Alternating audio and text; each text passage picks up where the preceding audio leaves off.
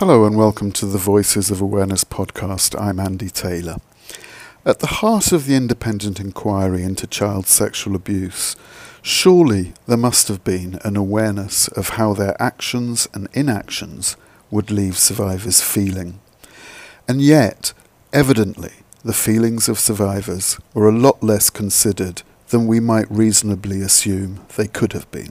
This podcast is well worth listening to because it brings together the voices of core participants speaking out about their justifiable concerns about the integrity of the inquiry. For the same reasons, this comes with a trigger warning. For many, this will remind you of your own frustrations of not feeling heard. And so we strongly suggest you listen at a time you feel okay about being confronted again with that disappointing reality. Consistently, IICSA chairs have resigned because survivors simply didn't have confidence in them. Baroness Butler Sloss would have had to investigate the role played by her own brother, the late Michael Havers, who was Attorney General in the 1980s. The second chair was Fiona Woolf, then Lord Mayor of London. She was a neighbour and friend of Lord Leon Brittan, who was Home Secretary in the 1984. When he was handed a dossier on alleged high profile paedophiles, and that dossier disappeared. Woolf resigned a month after her appointment, by which time victims and survivors were unanimous that she should quit. Here's our current Shadow Secretary of Foreign Affairs, MP Lisa Nandy, on the issue in all of the departures over the last few years, there has been a common thread of people talking about concerns about the leadership, the competency, the management, and the direction of the inquiry. And as we've seen problem after problem hit this, every time it seems that the lessons haven't been learnt. That was back in 2016 after the largest survivor group withdrew from the inquiry and number 10 said they remained confident that the inquiry will achieve what they set out to achieve.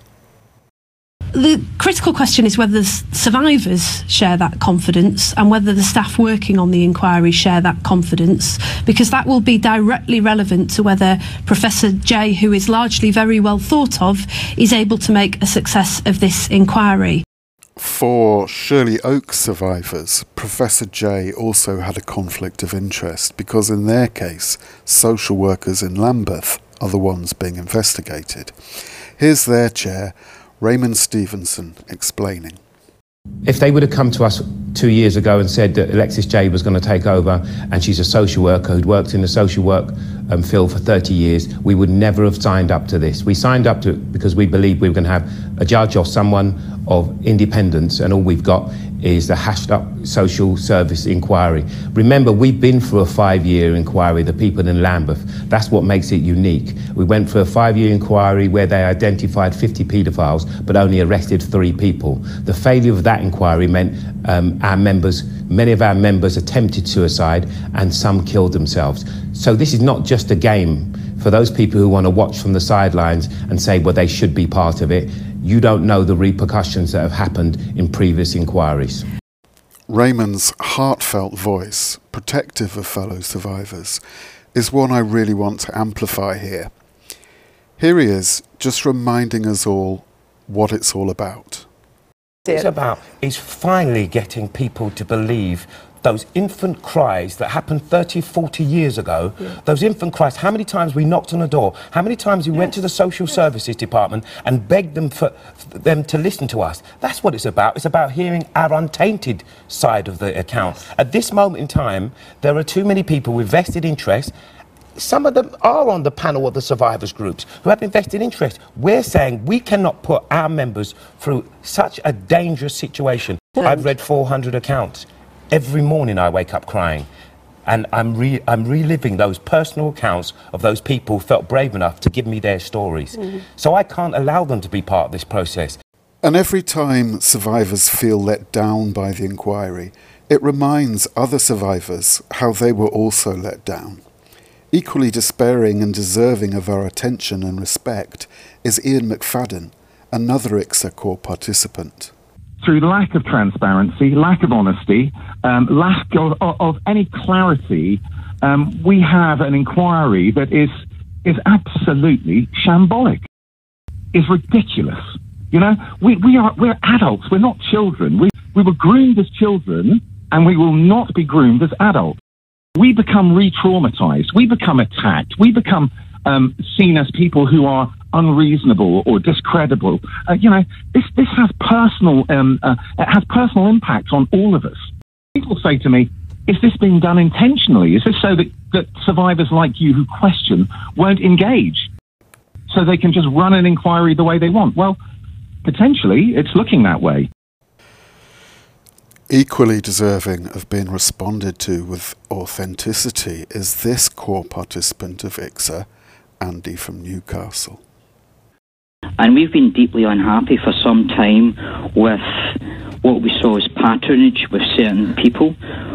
We went, we met with the inquiry. We told them that we had information on what priest did what for the entire British Isles. They didn't want to see it. They don't, they're not interested in justice. They're not interested in the facts. Here's Michael Mansfield, QC. Um, the establishment, the government, has not listened to reason. They have appointed chairs that are totally inappropriate and predictably so. Now, that was only three core participants of IICSA, and I hope you'll agree that they had very good reason to express their deeply felt concerns. As of November 2018, there are only 280 individual complainants and seven groups remaining in IICSA. And then, of course, there's thousands of survivors for whom the inquiry did not hear. Sports, for example, didn't even make the inquiry. Whatever your experience of IICSA was or is, we'd like to offer everyone an equal opportunity to express how they feel about it. Coming soon, we'll be hosting a webinar on the IICSA affect. How survivors feel about IICSA. Drop us an email to have your say or book a place. Voices of Awareness at protonmail.com. And also, we're collecting chapter proposals for a book called The Unturned Stones about those who were not included, those who were but felt sidelined, and the themes that were unexplored or underexplored by IICSA. I'm going to end with the voice of an ally, Lloyd Evans, a brilliant podcaster from JW Watch.